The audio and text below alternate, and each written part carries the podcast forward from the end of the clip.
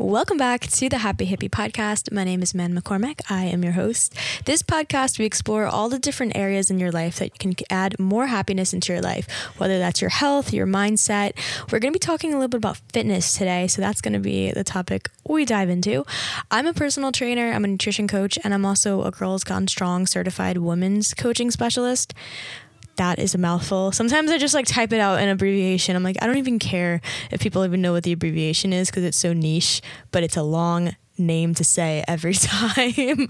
but I've been I've been active in like fitness since I was like 14. So uh, I don't want to do the math. 12 years.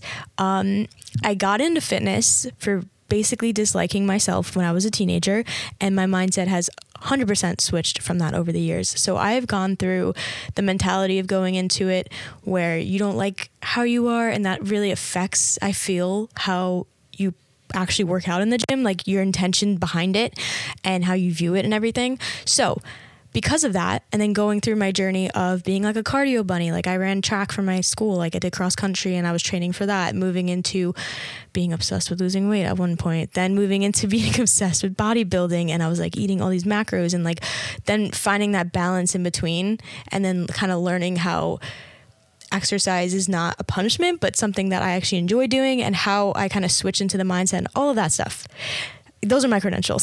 so not only like the certifications, but actually going through that crazy journey of going through the ups and downs, spending years in different areas and such. So I'm going to talk about what I wish I knew when I started going to the gym. So I'll be going into some cool stuff in this episode. I'm actually really excited to be doing this.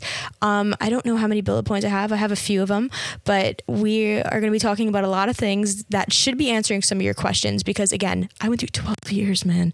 Why would I want you to go through 12 years? When I can help you out within this episode so you don't have to make the mistakes that I made. That's kind of like what I like to say for the reasoning I became a trainer and why I kind of post what I do is like I went through those things. I spent years focusing on the wrong things. And I also spent years focusing on things with a mindset that just was not good and not like mentally healthy for myself. So I'm going to share with you the things I wish I knew when I started fitness, whether it be literally how to program a workout. We're going to be talking about it, the difference between the types of workouts. So we'll be going into stuff that you're going to do in a gym. I'll talk a little bit about fitness classes, um, but mostly walking into the gym and being I want you to listen to this episode and be able to walk into the gym and know 100% like what you're going to do. Um, I want this to be a really cool tool that you can return return to or if you want to take notes or anything like that. But again, you, you're going to be able to walk into the gym, you're going to know how to program a workout, how to eat, how what what indicates a workout, like warming up, kind of like stretching afterwards. We're going to talk about all of it the, the science behind things. It won't be too nerdy, but it'll be nerdy enough that you'll actually know what you're doing and look cool too. So, very excited for this episode. Um, not to plug myself, but to plug myself as well. I am a trainer, so if you do need help with any of these things, feel free to shoot me a message on my Instagram, which is Happy Holistic Hippie. I do coaching. I have different types of packages. We can do nutrition coaching, just nutrition, if you feel like that's an area you need help with, or we can just talk about how to really hone in on making a program personalized for yourself. And then I also do a bundle where I, we do not only fitness but nutrition. And when you're doing it with me, you're doing it from like a holistic standpoint. So there's tons of different resources we go into as well. We talk about hormonal health, we talk about um, mental health, and just like looking at things from a perspective of like, I'm not forcing you to go to the gym and like restrict yourself on a diet. Like, we're making this a it's like one of these businesses where like unfortunately for me i don't want you to have me as your coach forever. Like the point is to give you the tools so that you can actually go about your day and just know how to do things in the future. So I work with you so you understand things and then in the future you won't need me. Like you don't need me to hold your hand the entire time. You're going to have these tools for you and you're going to look at things from a lens of like literally self-love, like you're doing these things for yourself in a good way. And yeah, so that's another thing. We'll talk about more about my services at the end of the episode, but again, we're going to get into what I wish I knew when I started going to the gym. So I don't know, get your get your gym girl drink, whether it be an energy drink or something, or some BCAAs or whatever you got on deck. My first point is before we even step foot in the gym, there's two things that I think are very important. Most people think about having a goal or a plan, or you're following exercise and you're doing it. And I've worked in a lot of gyms over the years, and I've noticed this mentality when we used to have clients come in for classes and things, kind of forcing themselves to do something because that's the only way to do it so I don't love that mindset because it's not totally true. There's two elements you need to look at when you're stepping into the gym. Knowing your goals, because if you have a goal, yes, there's going to be some sort of way that's backed by science because exercise science works for in a certain reason. Um, so if you want to gain muscle there will be certain things that are going to you know help you get that when you plan it out and execute it the right way have the right type of load and training and progression. That's how you're going to get those results mixed again with things that happen outside of the gym. That's true. But if you're doing things that you hate all the time, maybe taking a step back and looking at what you're doing in the gym. I have like a personal story that will relate to this better, but you don't have to totally have a workout plan that you hate. You can have an element of, yes, I have these goals, but also think about what you enjoy. Maybe there's a type of exercise that you like literally love. You like to do it. It could be once a week, a few times a week, whatever. But just knowing that you can kind of mix them together. So for me, for example, I used to work out like seven days a week when I was younger because I thought we'll talk about that later. The timing and like what you actually need when it comes to exercise. But i used to work out seven days a week which hint is not the best thing for you to be doing like high intensity exercise every single day. Um, but I thought I had to because I thought again that was kind of what I needed for the results I wanted. And in my head, I like I'm trying to think when I was like like end of high school, I wanted to gain muscle, but I also wanted to lose weight at the same time because my goals were very like negative. Like I was doing it because I needed to like kind of shrink myself. That was my intention. So my goals were like push myself for seven days straight. I was doing some HIIT exercises that I hated. Like I was doing these things I did not like a few times a week, not for the entire workout, but when I was doing my like intense HIIT, I was doing these exercises that I just did not enjoy, but I was doing it because I thought I needed to.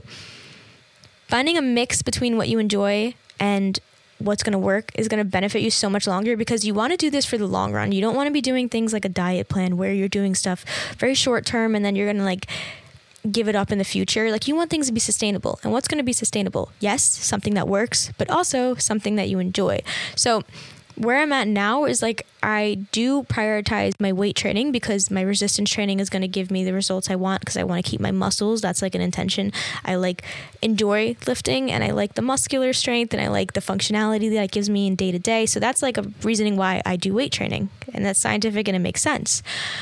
I do hot yoga as well as kind of I actually do it kind of as like my cardio and my movement but I also do it because I just enjoy it. Like mentally, I like the challenge of progressing in it, and that's a whole nother field. But I do that instead of doing all the crazy HIIT workouts I was doing, filling in the gaps of the days I wasn't weightlifting when I was younger. I put in a type of movement that I enjoy, you know? Sometimes I'll take a restorative class there just for like mental like feeling and stuff, but it doesn't have to do with my resistance training goals, but I enjoy it.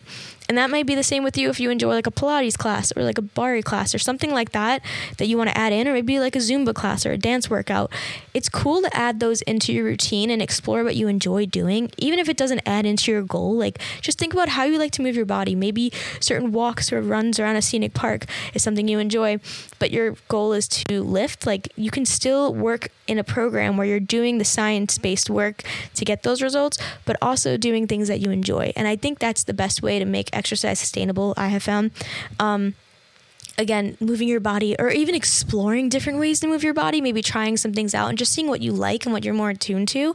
And I noticed I also go through phases. Like I did really love F45 for a bit, but I was working for them and I got the classes for free, so maybe maybe that had a little bit of persuasion. But I do I do like I like F45, but I like it for like the um, the functionality and the fun, but it didn't really match my goals. So, but I was still doing it because I enjoyed it, you know? Like I was still making sure I was getting in the days of the week where I needed to, doing the proper exercise training for my goals, but I would sprinkle in like one of those workouts every now and then because I thoroughly enjoyed it. And it was a great way to move your body. And I don't think there's any wrong way to move your body or demonizing a type of workout. So just take that before we go into all of the other stuff is like a nice formula of your goals plus what you like to do is just going to make you the happiest. Um, I had one client too who uh, she loved rock climbing. So when I would do her programming, we would leave days out where she was going to do rock climbing. So I would program two days off of like upper. I was actually like kind of doing it a little bit based on her upper body, but we were still training upper body in the gym because there is a difference. But um, I was like making room in her week for her to do her rock climbing as like a form of movement, which I thought was like so fun. And then we were also working on her weight training because that's what she wanted to do. So doing something like that is going to make you happier in the long run. Having a goal and doing things that you actually enjoy is definitely the best combination. I'm going to skim the topic for the next one of cardio versus weights just to like kind of talk about some preconceived notions about cardio and weight training and like what it is. Because when I was younger and when I started working out, I thought 100% the wrong things, which is actually so normal because the way that exercise and how exercise works is portrayed to you since you're a kid like growing up, like jokes on Disney Channel about exercise, moving up to magazines and movies, and what's portrayed is like so wrong. And it's especially as women, it's pushed on you more. So, right off the bat, like people think doing a lot of exercise all the time is going to help you be in shape or a lot of the time exercise is associated with losing weight. So i'm just going to say that for like these examples because this is like all you saw when you were growing up. Like running like running is always shown as a way to like lose weight is like run sweat sprint like do a lot of heavy work you know? Hitting the gym doing long hours in the gym eating less food less food more exercise that's always how it's portrayed i hold on did you guys hear that i actually burped into the mic i can't Should I cut that? That was horrible. Um, no, I'm gonna keep it in. I'm drinking a kombucha, you guys. That's why that happened. But I'm gonna keep it in because that's what Brittany Broski would want. So, back to the topic. Growing up, and even like today, I say growing up because I feel like it's what I consumed when I'm younger, and then I educated myself on it, so I don't. I see past it now, but I think it, it's still being pushed in a way. Um, the whole idea again of like almost like starving yourself and then excessive excessive exercise is what's going to make you like have a dream body.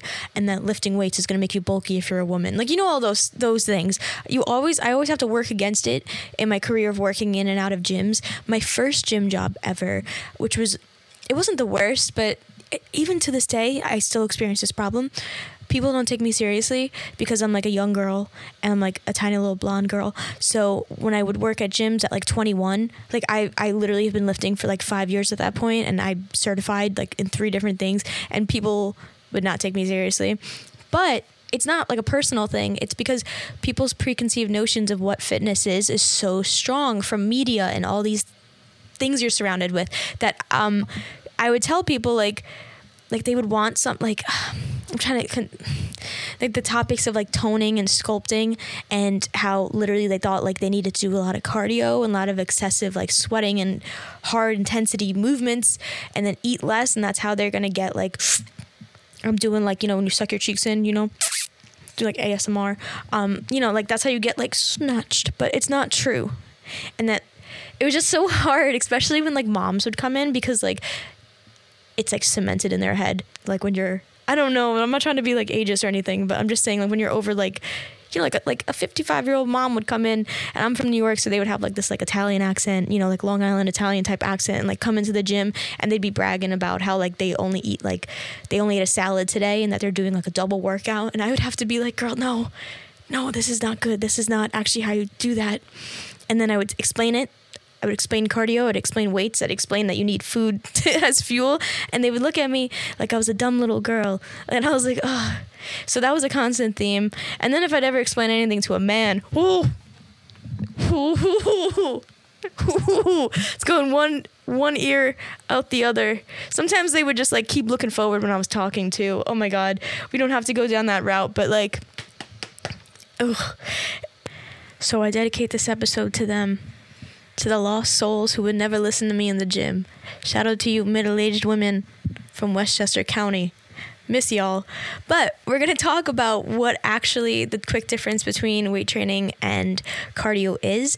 And it's like the beautiful thing is all these preconceived notions are like wrong. Like all the stuff that sounds dreadful about them, like starving yourself not even just starving yourself, but like eating really low restrictive calories and eating like leaves and avoiding foods you enjoy is you don't need to do that. That's the beauty of it. Like that's actually wrong. Like you need to look at food as fuel for your exercise and long, lengthy, sweaty, crazy workouts aren't the only answer. There's a lot of different ways that you can like reach your physical goals if that's something that you have in mind. And again, learning to reframe the mindset as exercise is something you get to do and something that's enjoyable. You can you can have goals. There's nothing wrong with having goals, but kind of adding that in there like makes you just feel so much better about the whole topic. So if they would listen to me, they'd find out that it's actually so much more enjoyable than they think it is. So, quick difference cardio, it's short for cardiovascular, is a form of aerobic activity. So, aerobic activity is like the energy system that you're using in your body. There's like two main different types. So, basically, like, well, there's there's more. But weight training uses a different energy system. So that's why it's a totally different thing. But it basically gets your heart rate up. So elevating your heart rate for a, like a prolonged period of time, that's considered cardio. So that could be what you think it is in your head, you know, jogging, running, stair climber. There are types of different types of like cardio trainings like i've been saying HIIT high intensity interval training is going to be when you're kind of going in between like oh my gosh, this kombucha was like a horrible idea. I'm like holding down the little burps. Damn. but HIIT training is when you're doing like high intensity intervals and then you stop for either like low intensity intervals or a break. So for example, it would be like 30 seconds of like really hard work and then you take a 15 second breather and then you do 30 seconds of really hard work with a breather or you like jog in place or something. That's basically what HIIT is. Although from working in different HIIT gyms, it's actually the best. If you if you enjoy HIIT, fun fact um, we used to have people that would like jog in between sets like you'd have a few seconds off like your body actually needs that time to recover. So if you stay moving during the intervals off it actually defeats the purpose. So do the breaks like girl do the breaks. They're there for a reason. Enjoy them even if they're 10 seconds. You know, a 10 second break feels long and short when you're in a HIIT workout. The other type of cardio is called LISS, so it's low intensity steady state.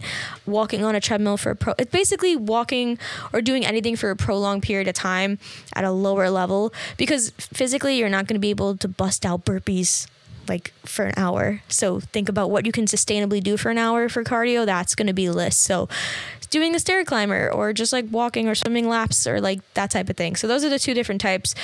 Cardio is great. I do it for so many other benefits. Then it's always associated with weight loss, but it's great for your energy like it increases your energy like throughout the day it's great for your heart health it helps your brain it overall helps to lower blood pressure so it is always recommended you'll notice by like doctors and things like that because types of cardio does help with anything related to the heart and the blood. So it's a great it's great for the body. It is. So I don't I'm not against cardio, but weight training has a lot of benefits that I think people associate with cardio, but you can actually find them in weight training. So weight training, strength training, resistance training, all the same thing. The word hypertrophy, if you ever heard that, all the same thing.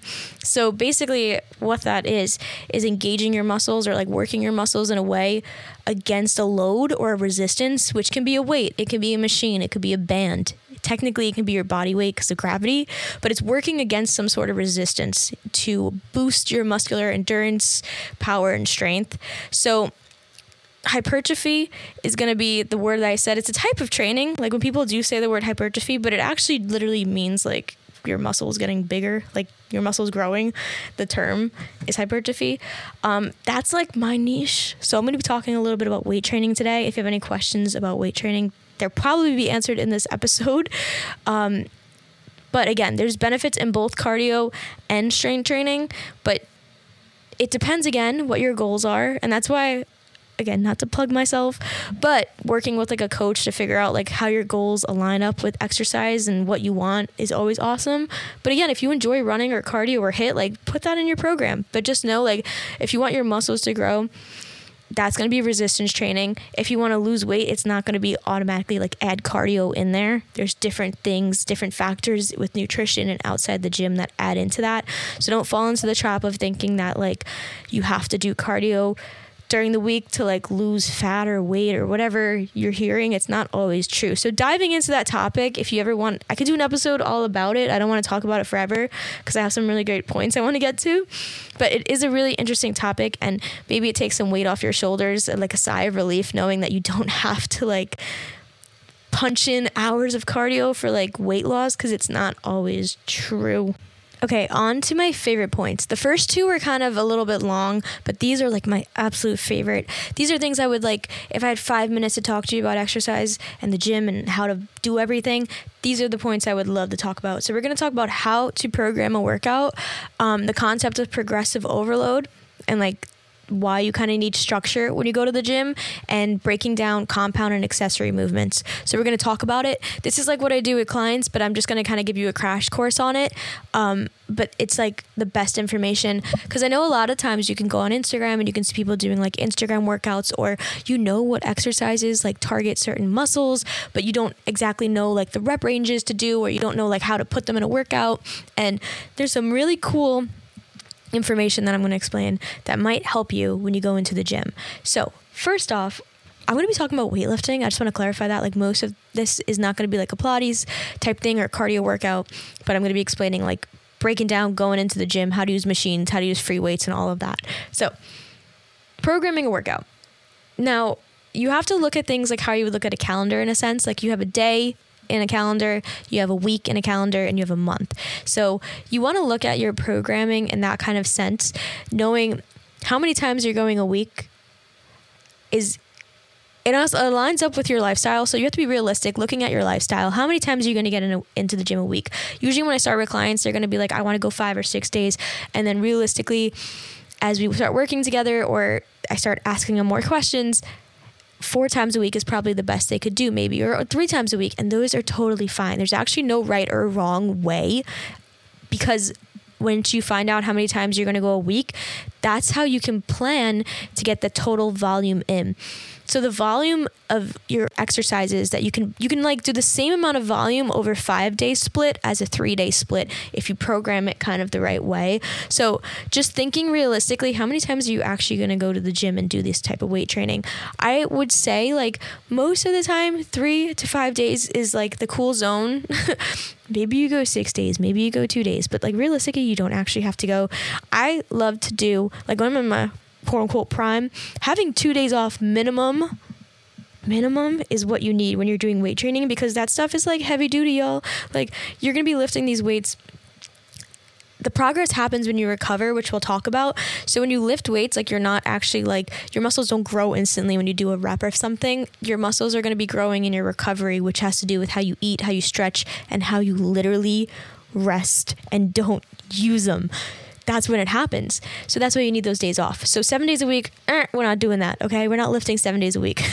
Maybe you can do six, but like I don't even love doing six. I think five is like the best that you should be doing, and then lower. So that's based on my experience personally and working with other people, and realistically, again, how it's going to work for you. So looking at it again from like the week perspective of how many days you're going to go, then you can split it up. So now splitting up your exercise exercises again depends. So if you can only get into the gym two to three days a week, I would recommend if you were like my client, I would be saying let's do more of a full body split, you know, because you're going to be getting the same amount of reps in those two days that you would be getting usually if you're doing five days a week. Because if you have five days a week, it makes sense that you can break up your workout days. So you can maybe do upper body twice, lower body three times, or let, let's say that's your goal is you want a stronger lower body. I would suggest like lower body three times, upper body twice.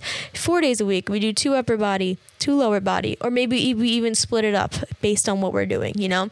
But you don't have that luxury when you're doing two or three days a week. So how would you break it up? I'd recommend like full body. So that's an example of how I would like look at a program and kind of work with you to build that. So maybe if you want to like audit yourself and think realistically, how many times a week am I going to be able to get into the gym? What are my goals? I want to work my full body. That should be the answer. there shouldn't be like, oh, I just want legs. Like you should be doing upper body like if you're training your body because you need upper body muscles to hold the weights that you're going to want to use for lower body muscles. Also, it's very functional to be doing that.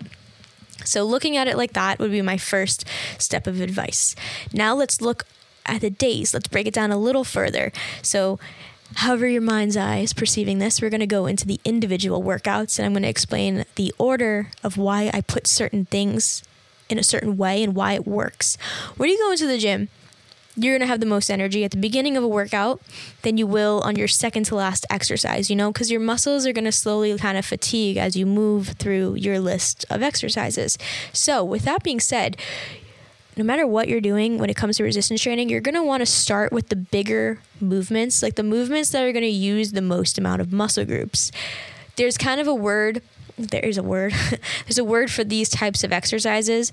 And then we're going to work down to almost like isolating to smaller muscles. The bigger the exercises that are going to contain more muscle groups are called compound movements. So these are exercises that use more than one muscle. A bicep curl is not a compound movement because all you're really using, I mean, yes, you're always going to be using like little muscles, but mostly you're using your bicep. Your forearm works in it a little bit, but you're basically using your bicep for a bicep curl. The difference between a bicep curl and like a compound movement, let's say, let's analyze a squat. A squat is a compound movement, like a barbell squat or holding like a big dumbbell and doing squats.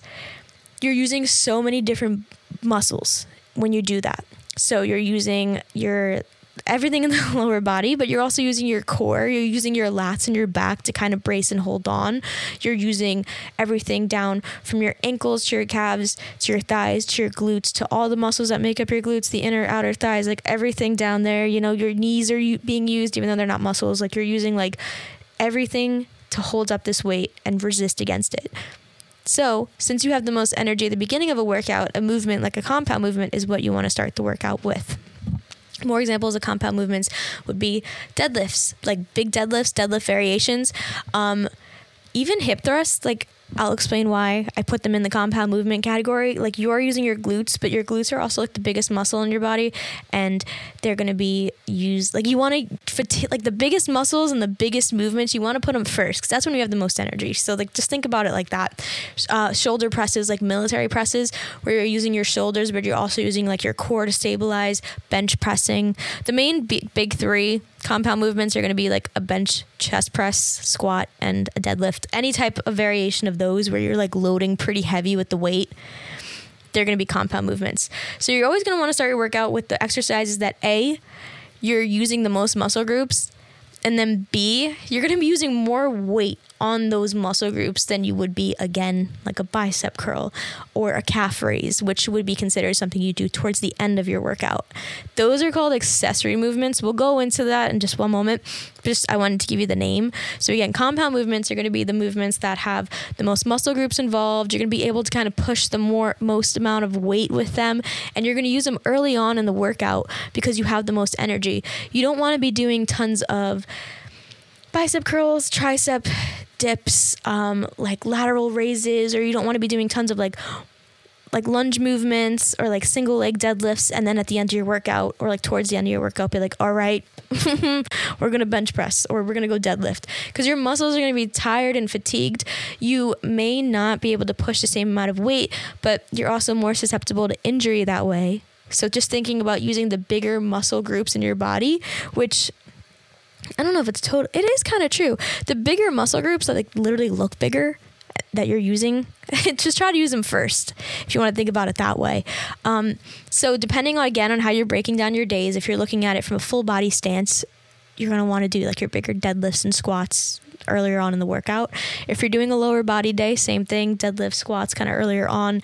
When I'm doing like upper body day, for example, I'm going to be doing like my pull ups because your pull ups use a lot of muscles, like different muscles in your body to get you up there. Um, any sort of heavy press, chest press, um, back, like, in, like incline rows or like inverted rows or anything where like bent over barbell rows. Rows yeah you're using your back but you're using tons of muscles. So if i'm doing a back day i'm going to start with like rows and like um pull-ups something along that line. And then we'll start to work down to the next steps, like moving down the list. So let's stick with the topic of like back. Um, I'm gonna move into maybe start doing like lat pull downs or something like that afterwards. Or if I did chest press, maybe afterwards I do shoulder press because next up I want to kind of use my shoulders because you know those big boys, you want to use them, and then you want to start moving into like okay, now we're gonna do some lateral raises, or I'm gonna move over to the cables. I know I'm jumping around with like tons of different examples. Um, let's go back to a leg day example to explain. So for like a leg day, I would, and I want to further go on for legs. I want to say one thing here. So not all the time, but when you think about it, your glutes, you want to like you can move your body in two different no, I don't want to confuse anybody with what I'm going to say here. You can move your muscles in different directions. So, for example, when you train your back, there's a lot of different ways you can train your back. So, like, you can do like the low rows and then like a lat pull down. They're like different types of movements. So, you want to make sure you're like hitting all the different ways like, your back can move in a workout. That's another element to add on top. I don't want to like dive too much into that but I'm going to dive a little bit into it so you can understand my examples. So when you work your legs, let's say I'm doing a like a glute day. I'm going to be doing glutes and hamstrings usually when I do like something that's focused on that, and it's going to be like hip thrust will be in there. We'll be doing deadlift variations because your glutes are used in your deadlifts. Think about when you do a deadlift you're kind of lengthening and stretching your hamstrings and the glutes. So you're using your glutes in what's called like the lengthened position. Same thing with the hamstrings, they're going to be lengthened. Now, the glutes and the hamstrings can actually move in another way, which is a shortened position. So when you're doing a leg curl, which is kind of like a bicep curl for your thigh, that's going to be when you're using your hamstring in the shortened position. So for the same thing with your glute muscle, think about like visual, literally visualize a butt, a butt cheek when you're doing a RDL or a deadlift variation with your glute, again, it's going to be in the lengthened position. But when you're doing a hip thrust and you're squeezing your butt and you're kind of thrusting it forward, it's going to get like rounder and that's going to be the shortened position. So you can even like do it in your chair right now like if you hinge forward you're lengthening and then when you kind of like push your hips up you're using it in the shortened position. When you work your glutes your glutes actually use there's like a lot of studies on this. I wish I pulled them in for this episode, but like Google it. You can find a lot of cool information on this. But your glutes use like more energy in the shortened position. So sometimes when you're working with glute workouts, putting like hip thrust before a deadlift variation may be more effective for your glutes if you're trying to kind of like tire out your glutes and use them throughout your workout because um, when they're in that shortened position, they're going to be like using the max. So I'll usually short, start with like a shortened position movement and then move on to a lengthening position movement. Um, I hope that wasn't confusing because I know this is like a podcast. It's not like a visual thing, but that's just how I think. I hope that clicked. So again, going back to the the idea of programming your days, you're going to want to start with the bigger muscle groups first. So I kind of walked you through it. I'll give you a push example too. So let's say you're working shoulders and chest. You're going to start with, and this is just a total example. This isn't like a follow guide, but an example would be some sort of chest press movement. So let's say today you're doing dumbbell press, right? Then you're going to go into maybe shoulder, like a shoulder press. And then you can move into like I'm making it up on the spot. That's why I'm like just trying to give you like accurate information. Um, I'd probably move on to maybe like a machine or two, or move on to like two cables, and then end with like a very short exercise, like an accessory movement. So, an accessory movement example would be lateral raises. A lot of cable work is going to be accessory movement, not all, but a lot of it. So, you can do like push downs, like tricep push downs. You're kind of isolating one muscle. Um, you can do like lat push downs where you're taking the bar and like pushing it down, not not pulling it down, but like pushing it down. Um, there's like tons of different things here. I'm trying to like come come it off on the top of the head, like single leg, like pulsing things, like any type of glute kickbacks. If you see anybody doing glute kickbacks on a cable, that's something you do at the end of a workout. You're gonna start with the compounds and you're gonna work your way down into the accessory movements. Now, less is more when it comes to strength training. You don't need to be doing a hundred exercises in a program sometimes even just doing four exercises is like good enough, trust me. But like six to eight is probably like the range of exercises that should be on your list for what you're hitting in the gym. You don't need a hundred exercises because again, at the end of the day, it has to do with the total volume. So if you're breaking up your workouts during the week, like, and you're doing these rep ranges over the week, that'll compound into what you're doing for the month. And then you're hitting those reps. So you don't need to be doing like 100 different exercises in a workout. Um, let's move on to the next. It has to do with this. So let's build onto this. You do not need to be spending like hours in the gym either. I remember, I don't know why this impacted me so much because I promise they don't usually impact me this much, but I remember hearing that like Khloe Kardashian did like two hours in the gym when I was like 19, and I literally my workouts during my sophomore year of college were two hours long because I had the time because like I was in college so it was like some days I had like the big gaps between classes and I would do an hour of weight training and then an hour of cardio or vice versa because I didn't know which was better and like when and the timing and all that and I would literally be in the gym for two hours and then like sometimes I would like sit in the sauna. Like girl go home.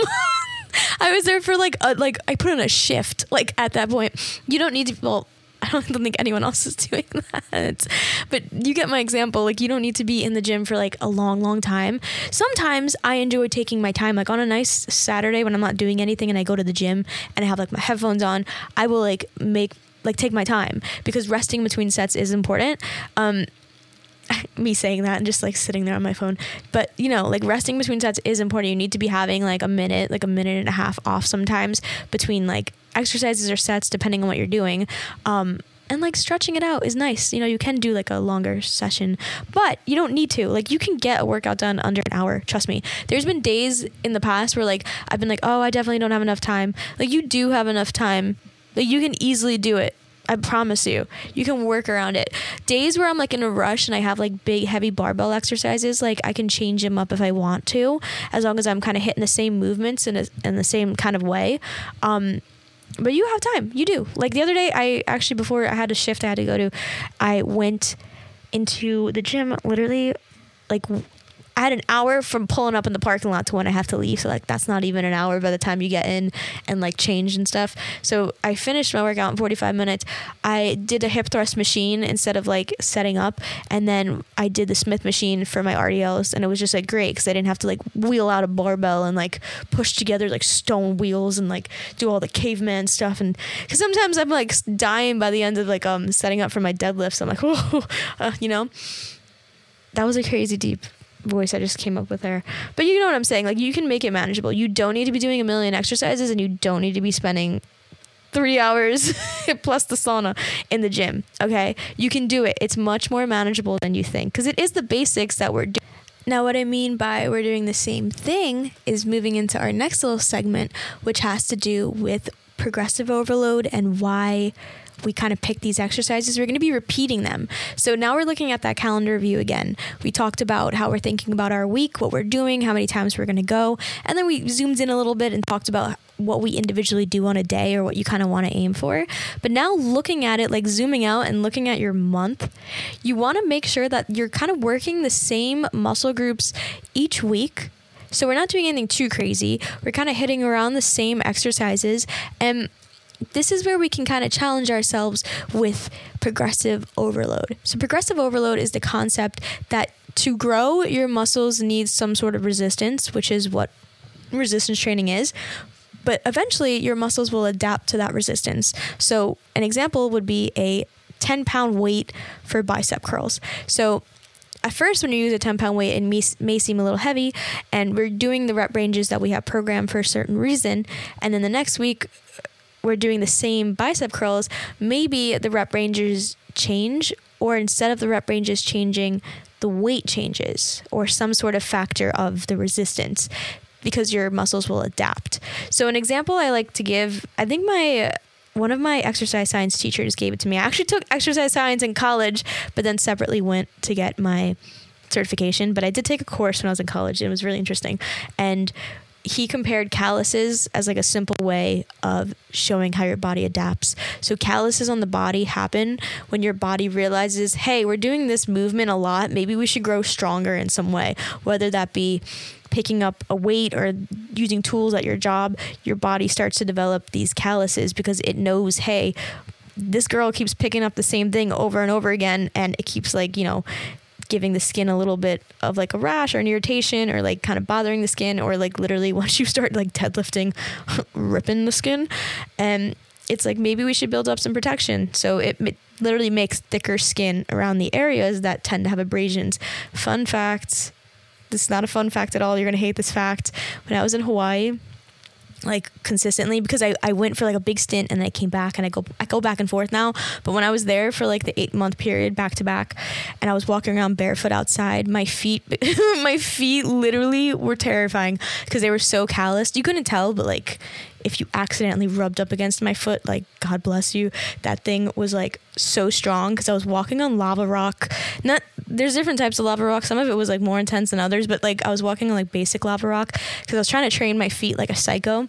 And I trained my feet and they were terrifying. They literally could go through like nuclear anything. Like I, I, I can't even give you an example. I don't even have time to think of an example because I'm just letting you know my feet adapted, adapted to lava. So your muscles are the same thing. Your muscles adapt to the resistance you're putting on it and that's how they grow because your body's like hey we keep performing this movement like and it's hard it's it's really hard to get this weight up so your body during the recovery period actually grows like it grows the muscle. It, what you're doing is you're tearing your muscles when you work out like little individual fibers get like a cut basically.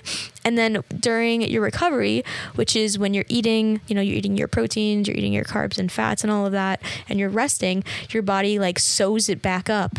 But it sews it back up and it's like stronger now you're adding like a layer, you know, like a layer of muscle, like a callus on your muscle. So the next time you do that bicep curl, your body knows this movement because you've been practicing it and it picks up that weight. And it's like, hey, now we're actually strong enough to pick this up because during your recovery process, it used food, it used amino acids to like build up another layer, like a very tiny layer of muscle, like, eh, and a little bit of strength.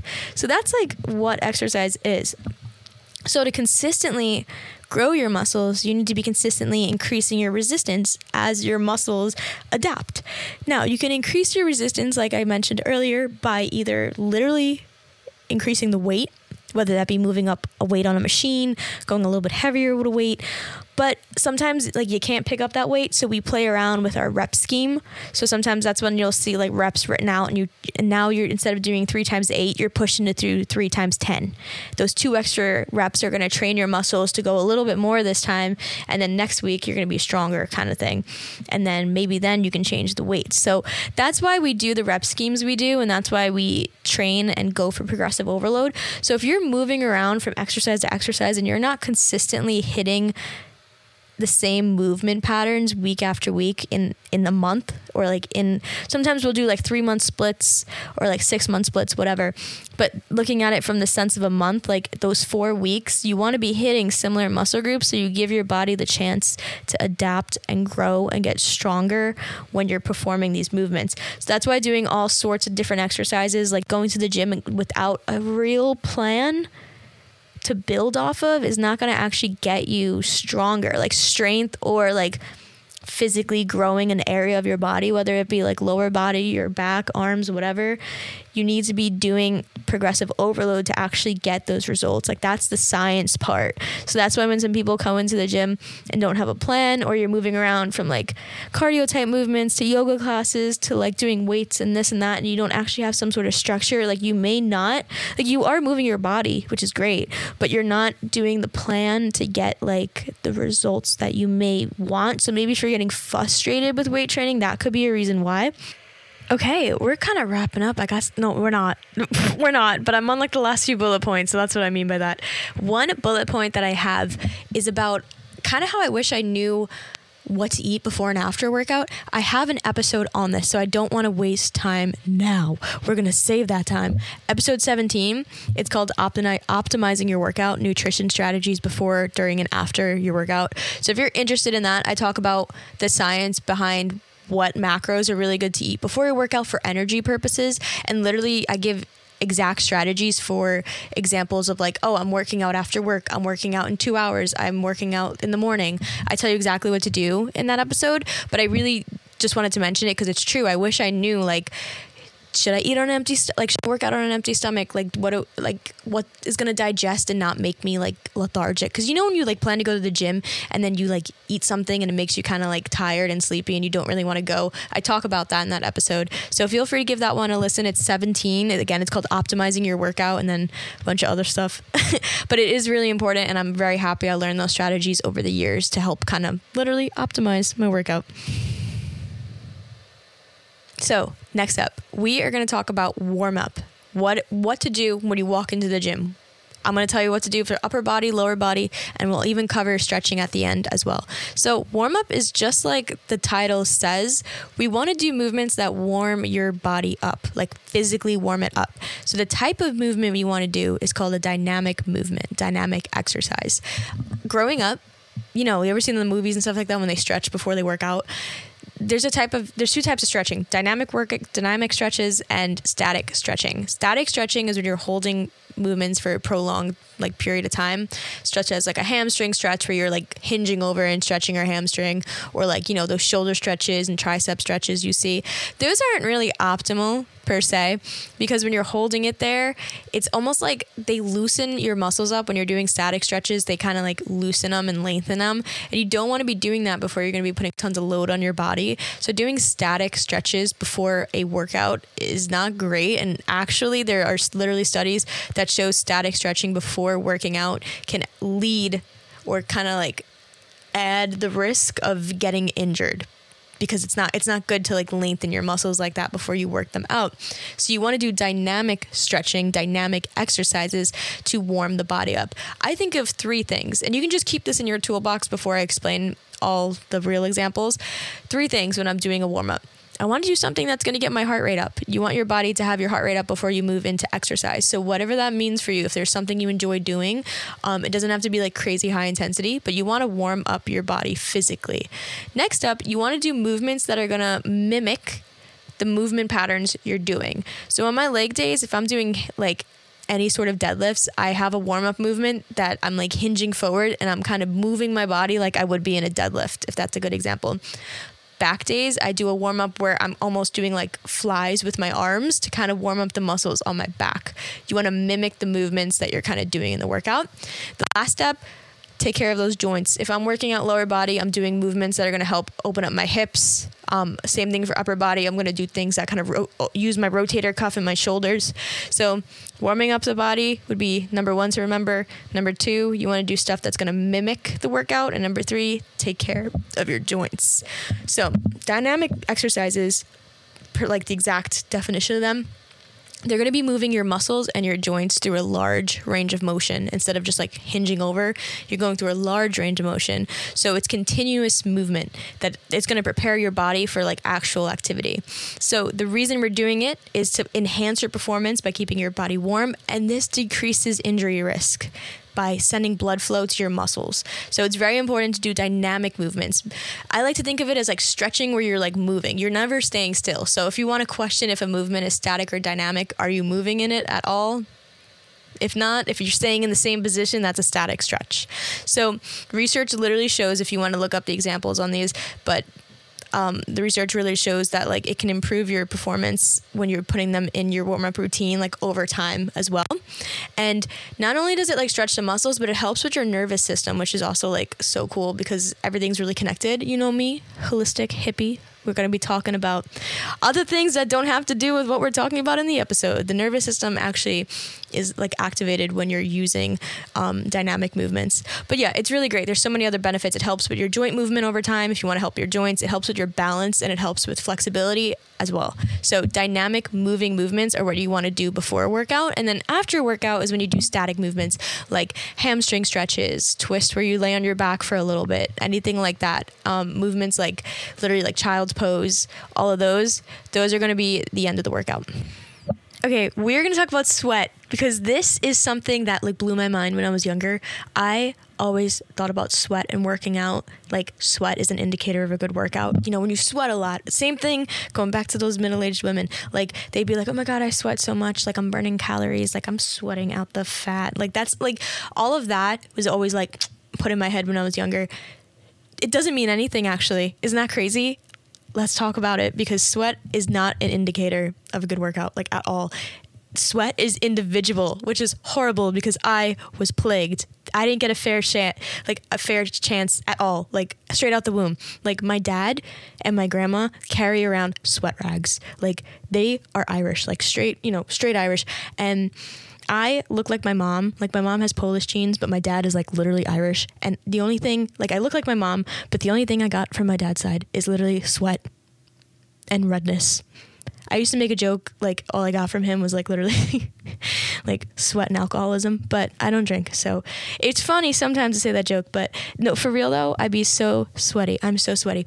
And sweat is individual. So that's why when you see influencers sometimes like are literally lifting and they have like their extensions in and they look flawless, they were not blessed with the genes of a man from Cavan like my family was. But um, it's just like it literally is genetic. Isn't that horrible? Like why? Why? But sweat is individual. It's not a reflection of how hard you worked out or if you're sweating out anything. You're just like losing water basically, and it's it's in your geome bio code. Like, isn't that horrible?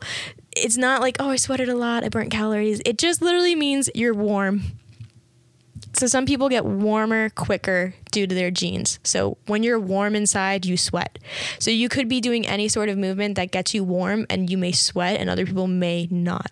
So it shouldn't be used to evaluate anything, whether it be workout intensity or just like your fitness in general, like oh, I never sweat. I must not be working hard enough. Because again, differences in tons of factors. Genetics, one, climate. So people who are working out in Denver you may have a different sweat reaction when you're in Denver because it's a dry climate versus Miami. So it's a bunch of weird stuff like that, okay?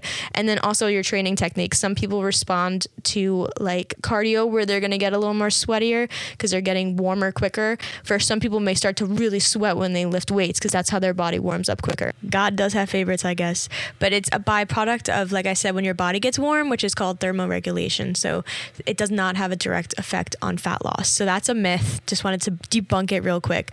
So instead of focusing on like how sweaty you were and saying, oh, I had to take a workout because I sweat so much, maybe you can think of some other indicators or try to like search for other things. So I'll share some of my faves. Um, maybe th- think about how you've learned to move better, like the progress and how you're performing the exercise, like your form has improved, or you could do more than what you were able to do previously. Like that's two different indicators of having progress. And again, this can be used in substitution of maybe weighing yourself on the scale or looking at yourself in the mirror. Like these are cool, tangible things that your body is progressing in your workout. So looking at factors like how functional you're moving now is so much better than looking at the factors like how much I sweat, how much do I weigh, how do I look in the mirror. Um, um, because you can be making changes and not know it. But just think about how functional you're being. Or maybe you're understanding more, like you're progressing, knowing that your workout is working for you.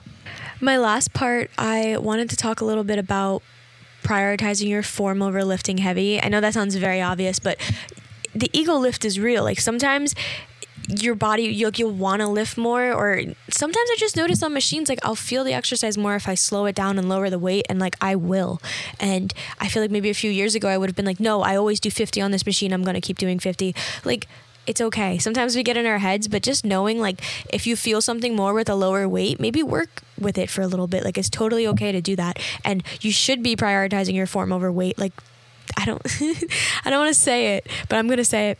Like again, working in gyms, um, I've just noticed like sometimes like people will ego lift like a lot of it's a lot of dudes, but women will do it too. And yeah, just focusing on your form over it. I have three form tips I want to share real quick at the end. Focusing on your neck. My favorite thing ever was the fact that like I filmed myself one time when I was like 20 and I noticed that I was always looking down in my exercises.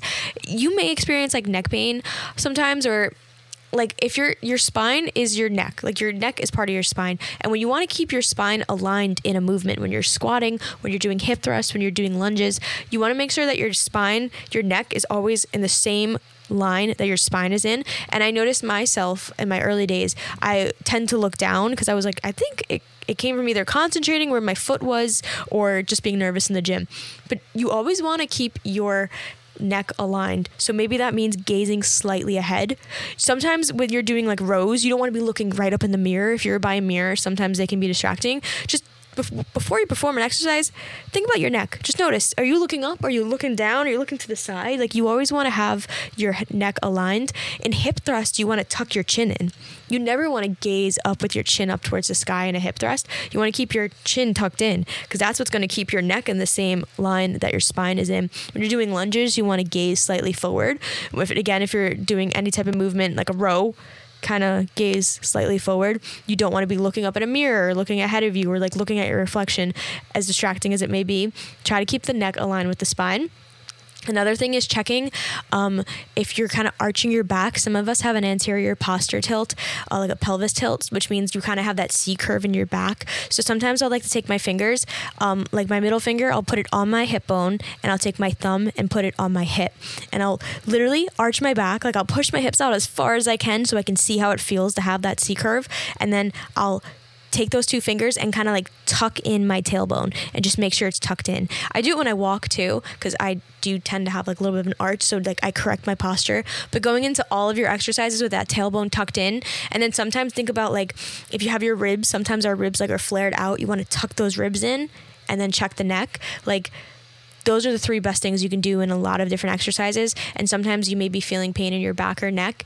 Check to see is your tailbone tucked in? Do you have your ribs like in, like your ribs knitted, kind of like your core is engaged, and then making sure that your neck is in line with your spine. Those should be like universal cues that may be able to help you. If you want more in that, I would love to make like visual content about that, like on my page. So let me know my last point, I'm actually going to turn it into a video, I think, or another episode of like the cues that I correct on people mostly. Like over the five years of me working in gyms and with clients, like some things I just I automatically expect like when I would scan the room at F45, like I would look for these things because I knew people might be doing them. Some of them were the neck and core thing I was talking about. Other things are like your RDLs go down too low or like your glute bridge, like how to actually use your core and where to keep your tailbone tucked in. Anyway, I think it's too confusing to talk about on the pod right now, especially because we're almost at an hour. I'm not going to keep you that long. I'll get you out of here. So I may do another episode please let me know your feedback on that. Would you like that more like Instagram content, maybe a YouTube video? I could do an episode on it, but I would plan it out because I want it to be very descriptive so you can understand like my common cues I found myself correcting. But I think that's it for this episode. I can say a hundred more things and build on this so much more. Let me know if you like this fitness content. This is one of my first like real fitness episodes that I'm doing, and I loved it. I feel like I was very passionate about it when I was recording, without even I had like no notes. Um, and that's kind of cool because sometimes I keep notes for like science and stuff, but this was really easy for me to explain, and I was very happy about that. So, usually when things light you up, they light you up for a reason, as I always say to myself. I don't know. Um, but thank you so much for listening. Again, happy holistic hippie is my Instagram. Feel free to message me or send me any feedback, anything you enjoy, ideas, whatever. I love to hear from you.